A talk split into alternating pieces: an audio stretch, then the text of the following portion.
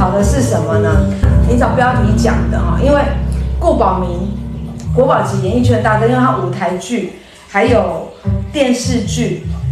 都有非常非常非常多的作品，然后这一个堪称演艺圈的大哥啦，好，然后哎，就突然间就走了，突然间走了之后呢，事情还没完，你知道吗？那他的女儿呢，跟他第三任的妻子，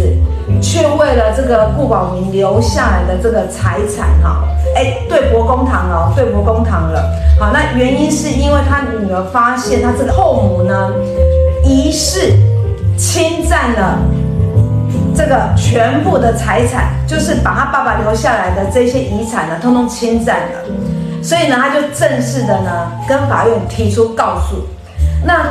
你看啊，借由这个新闻事件，我我不知道说大家有没有看到，可是你知道呢，这个真的点出了很多的问题。你知道我们安律师有多细心？你知道，因为有时候你知道吗？尤其讲起来很敏感啊，就是说如果那个老人家哈，就是他已经久病了，久病了，然后慢慢进入这一个，就是说整个要做一个很好的规划的时候，哎，这个时候可能会相相对的比较敏感。为什么？因为遗产的分配呢，如果你没有弄好，哎，那真的就会让亲戚、让亲人反目成仇。所以今天要探讨的是什么？就是说，究竟呢，我们人往生之后，我们的存款啊，好像顾宝明这个例子，就是他的配偶直接去动用他的遗产嘛，好，所以他女儿就告上他的父后母嘛。好，那究竟这一个人死后的存款，配偶是？可以主张，哎，我夫妻共有啊，哎，这个不是财产就是夫妻共有嘛？那究竟是可以主张，还是说遗产与夫妻剩余分配，我们到底要怎么分配？让安律师来告诉大家到底怎么一回事，好不好？好，OK，好，OK，好，来，我们马上就来讲到底发生了什么事。来，好，那这个其实先就这个案例先跟大家说，就是说。呃，这个顾宝明在过世之后，其实他的好，他的女儿去清查这个这个父亲的财产，发现他的后母在这个啊父亲死后的十天内，去将顾宝明的这个存款、股票等约这个一千一百万的这个资产，哈陆续转进自己的这个账户。后母就说。哎，这个财产顾宝明就是先生死后的财产是夫妻共有的，所以他可以自由的去领取。好，所以大家就要思考一下，好，到底这样子对不对呢？听起来好像正确，可是法律上到底可不可以这样做？所以我们就就接下来我们就会讨论到第二个问题，到底人死后这个存款，那另外一半好可不可以主张这个夫妻的共有？好，那我们讲到这个问题，我们就先思考一下，哎，到底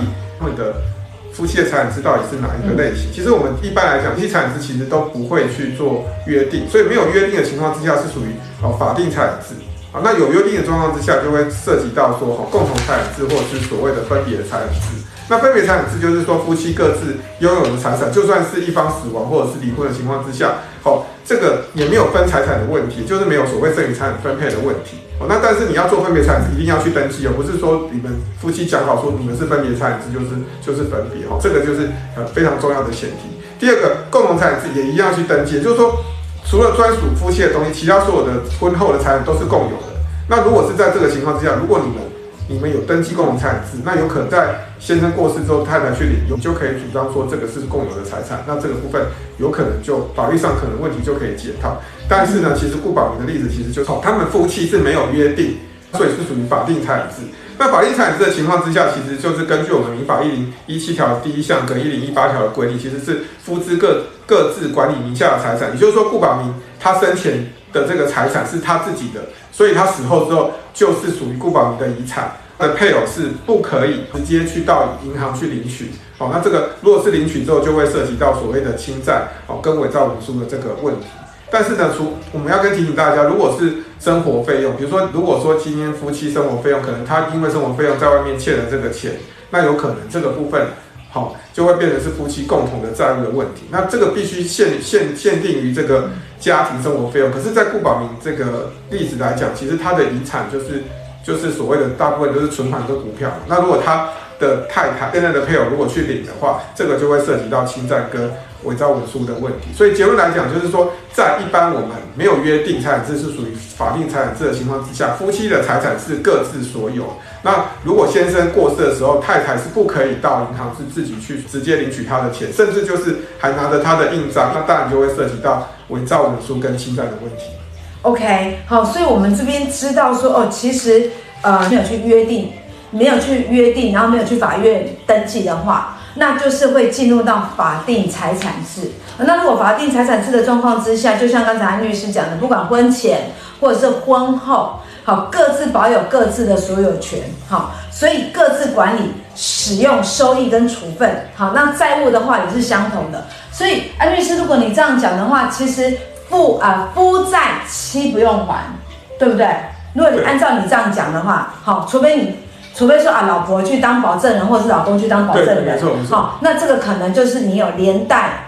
保，连带就是你连带保证，那当然就是你签了保证人，你就要负责，你就要负责，不是因为是不是因为说负负债期还，是因为你当了保证人。但是如果你没有当保证人，嗯、那其实其他的其他银行或者其其他的债权人或外面的。哦，地下钱庄其实就算你先生跟外面借钱，嗯，你自己也不会因为这样就会变成是要负债妻偿哦。这个观念其实再跟大家理清，再厘清一下，因为很多人都会重复问一样的问题，对，然后很多人搞不清楚嘛。事实上不用啊，在法律上来讲，好，再来我要问第二个更深入一点的，也就是说生存的配偶，也就是说另外一个还在还在的配偶呢，可以主张夫妻剩余财产可以自行去提领。亡者的存款吗？其实就是说，在我们法定财产制的情况之下，其实好，其实另外配偶其实不能主张说他方死亡就是存款是夫妻共，刚刚已经有提过，可大家就会疑问到说，哎，这个电视上常常看说夫妻在他方死亡的时候就可以分一半的财产。那大家就可以等等，希望那播呀！对对对，就是说大家都会看，就说哎，这个一方死亡，其实配偶就可以先分一半。那其实 这个问题其实有点对，有点不对。其实就是要先做这个夫妻财产的清算，清算之后就当然就可以去计算。如果说是当先生过世之后，太太要分他一半的财产，你要先去算说到底。你的比如说太太太跟先生的财产要去加总，然后去除以二，是不是太先生如果多于太太的财产，那太太可不可以去分先生的这个财产？好，所以安律师先到现在先到这里。对，因为我今天想要让大家更清楚，所以夫妻财产剩余分配它是两个，也就是说老公跟老婆的财产加起来去做分配，对，而不是单纯的是老公的财产去做分配，或是老婆的财产去做分配。对，比如说你今天今天太太本身有有一间房子，可是她有债务，那你当然要扣掉债务，扣掉这个贷款之后，才算是这个房子的价值。好，所以就是要扣掉债务之后，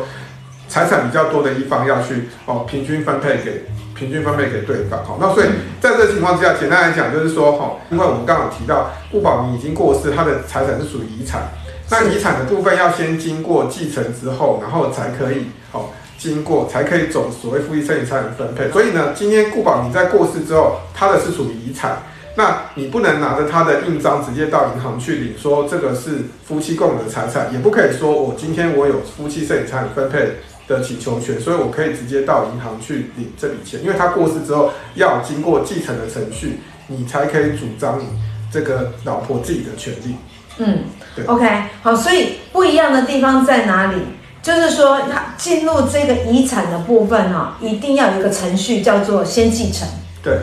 继承之后呢，才去做分配。对，没错。好，那分配到你这里的时候，好，我们以顾宝明的老婆为例，好，分配到你这里的时候呢，你才可以去提领，这个他就完全没有法律的问题，对，对不对？对。可是如果如果这个程序没走完，你就自己拿着。你老公的印章，然后去提领的话，拿着这个，那这样子你就会触法。没错，好，因为讲到钱，你知道，讲到钱，好，那个就可能真的很敏感呐、啊。那如果我们事先都懂得这一些东西，也做好了遗产的规划，好，也 OK。那再来还要防什么？还要防小人呐、啊，真的，好，小人可能就在我们身边。OK，好，所以呢。接下来，安律师要告诉大家，也就是如果真的万一遗产被侵占，你该怎么处理？哈，来，那第一个部分就是说，你要到这个所谓的各大哈各大银行去查询这个哈亡者的这个存款的明细。所以你就是说哈，当你亲人过世之后，你可能你可能是不知道他有几个银行。那这个时候你大概就是要回回家去看一下他有几个几本簿子。那这时候你就要先先有他的这个储户謄本或者是死亡证明，就要拿到这个银行去跟他讲，然后你要带着你的身份证说我。啊，我的亲人过世了，我是他的继承人，所以呢，我我需要查他这个死亡前后的这个交易明细。那你调到交易明细了呢，你才能够去确认说到底钱是转到哪里去。那这时候你就必须要持有这个交易明细，你才可以走到跟警察局提告，或者是走相关的民刑事件。说你什么都没有，然后就说我我怀疑哦，我亲人被哦侵遗产被侵占，就你去提告就就有可能会构成诬告问题。所以其实是说哦，大家就是。自己可以去自力救济，可以到银行去查的时候，这个动动作一定要先做好。你做好之后呢，你如果不懂，再来交给律师处理。你不可能说你都没有查，然后就说我怀疑怀疑东怀疑西。可 OK，好，所以这个很重要哦，哈，很重要，就是说第一步其实先去好，先去看一下，就是可能是家人的这一些相关的这个存折嘛，可能是爸爸或者是妈妈的这些相关的存折。那你要带着储户成本，要带着死亡证明，对，好。才能够到银行去，去调他的什么？调他的那个存款的明细啊。对对。好，那你拿着这个存款的明细，好，才能去报警，或者是去法院，还是先去报警？第一步先去报警。没有，就是你调到之后，你看你如果说跟你的亲人确认说这个钱领走，他如果真的没有进一步要跟你谈的诚意，你才可以再你再去做报警啊。否则其实是有时候可能你不知道钱怎么用，你可能听了他的说明之后，你才。进一步采取下面报警，或者是做走法院或地检署来做提高的程序。好，一股脑跳我们旁里啊，然后所以直接就去报警了。OK，好，但是你要有凭有据，好，那个那个地检署或者是警察也才有办法帮我们的忙，要不。要不他反而也不知道他怎么帮你的忙，OK？好，这是第一封，好，第一步，好，来，接下来还有第二步哦，好，来认真听聊，来。好，那第二个部分就是说，大家其实最值钱，其实遗产最值钱就是不动产。那这个部分要怎么解决？其实这个部分其实也不一定要找代书，可能自己就可以自己就地先去查一下。好，所以这个时候其实是好，我们。粉丝其实也是可以自己到地震机关去查这个不动产的这个流向。我们接下来有有三个步骤，第一个就是说要持着这个亡者的这个储户成本，好，或者是自己的再加上自己的身份证跟这个这个所谓的继承系统表，好，先到这个国税局去查这个好亡者的这个呃财产的清单，好，然后去查询这个亡者的这个哈共有几笔的这个这个不动产，好，那你查到不动产之后，你再到地震机关去查询说他。好，最新的这个是不动产的这个最新的成本，好，到底有好，它的成本到底现在过户给谁？那你查到说，哎，这个过户已经过户到其他的继承人，或者是已经卖掉的情况之下，那你就可以进一步向地政机关去查询这一笔不动产的所谓的土地登记申请书或建物登记申请书。查到之后，你就知道说他们怎么去这个流程，他们到底什么时间点谁去办过户，把这个房子或把这个土地给过户走。所以这个流程就是，哦，大家记得就是。你可以先到国税局去查这个哈，你的你的亲人、你的长辈在过世哈过世前的这个哈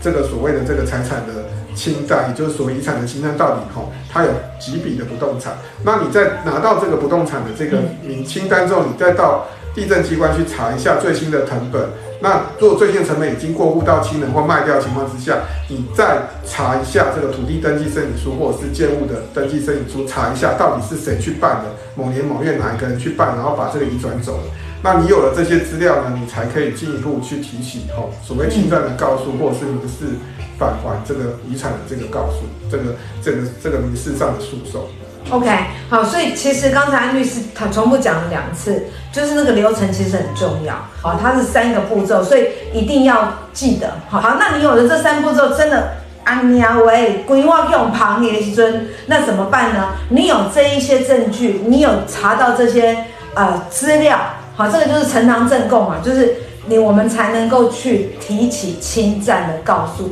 好，如果你没有弄好，反而可能会被。别人觉得说，哎、人家反而来诬告你，那这样是不是不 OK，对不对？好，所以这个真的要真的要注意一下。好，OK，好，那我们今天呢，我们今天的主题呢，其实，呃，人来来去去哦，我们今天的主题就是在探讨说，很多人，很多人可能他突然间的离世，好，他留下了财产，然后后代子孙或者是他的配偶就有一些争产的部分。好，那到底那一个。人死后的存款，这个配偶可以去主张夫妻共有呢？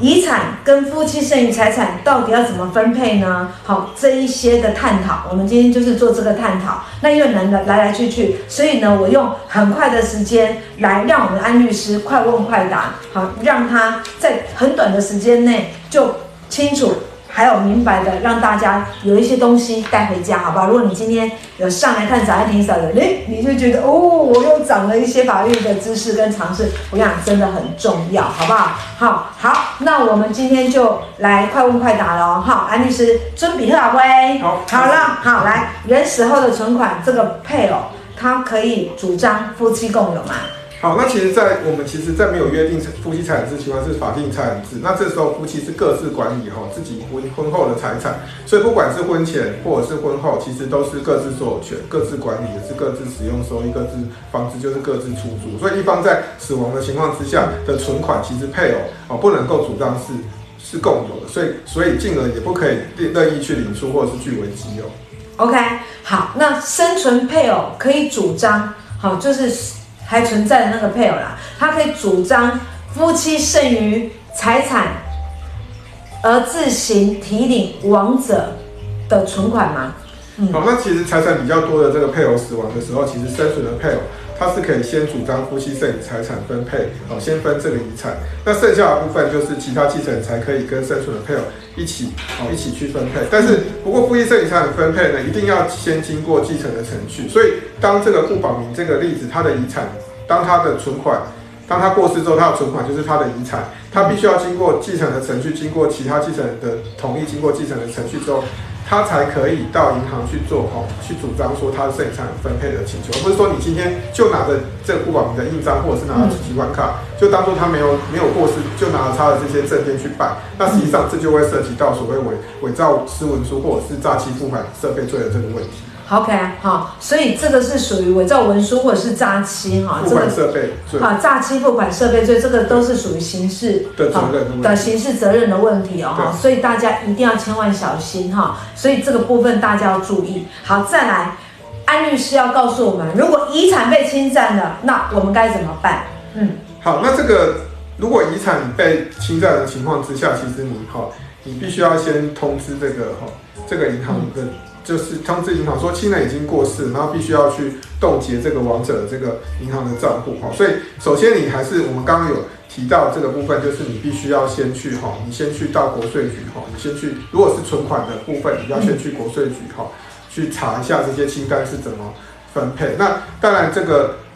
不动产的部分，我们我们先讲一下不动产。其实大家就是不动产价值会比较大，所以你就必须要到国税局去查一下这个所谓的财产清单，就是说遗产清单，列出说到底有多少的不动产，到底这个过世的这个亲人有多少不动产。那你查到之后，那再好再进一步到地政机关去查一下最新的这个土地或建物的成本。好，那你查到土地跟建物成本之后，你发现哎，已经被被其他新人过过走，拖到他名下，或者是他已经卖掉，嗯，卖卖掉的情况之下，你进一步跟地政机关查一下，说这一笔不动产的这个最这个土地登记申请书或者是建物申请书，去查一下这个这个当时候办的这个流程是怎么办的，什么时间点他办到这个名下，那到底有没有什么伪造伪造印鉴证明啊，或者是说没有经过同意去领去领取印鉴证明去做一个相关的这个。过户的这个程序，好，那这个是不动产的部分。那如果存款的部分，其实是你就可以直接到银行，吼，你到银行去，各大银行去查一下，你就带着这个你的这个身份证跟这个死亡证明书，或者是所谓的储户成本，到各大银行去查一下，说当时候你的这个过世的亲人，他名下在生前身后的存款的流向是怎么样？那你查到了。之后，这些程序连同我们刚刚讲的不动产的部分，你就可以决定说是要跟你的亲人讲这件事情，说你已经查到，请他出面来处理。那如果没有处理的话，你就可以提起侵占的告诉，甚至民事返还遗产的这个诉讼。OK，好，所以安律师，哎、安律师已经讲完了哈，所以其实真的是很重要。好，这一集呢，这一次呢很短。重点很短，但是真的是极为重要，好，极为重要，好，所以呢，希望大家都有收获，好不好？好，OK，谢谢大家。好，那接下来如果你们有任何问题呢，就懂得要私讯咯，哈，或者是说回去回看一下那些影片。好，那我们今天的主题就是关于遗产，还有夫，还有那个剩余财产分配的问题。对，对，好，来告诉大家了。好，那我们如果没有任何问题，那我就要让安律师休息了。好，谢谢。OK，那我们下次见喽，拜拜，拜拜。拜拜。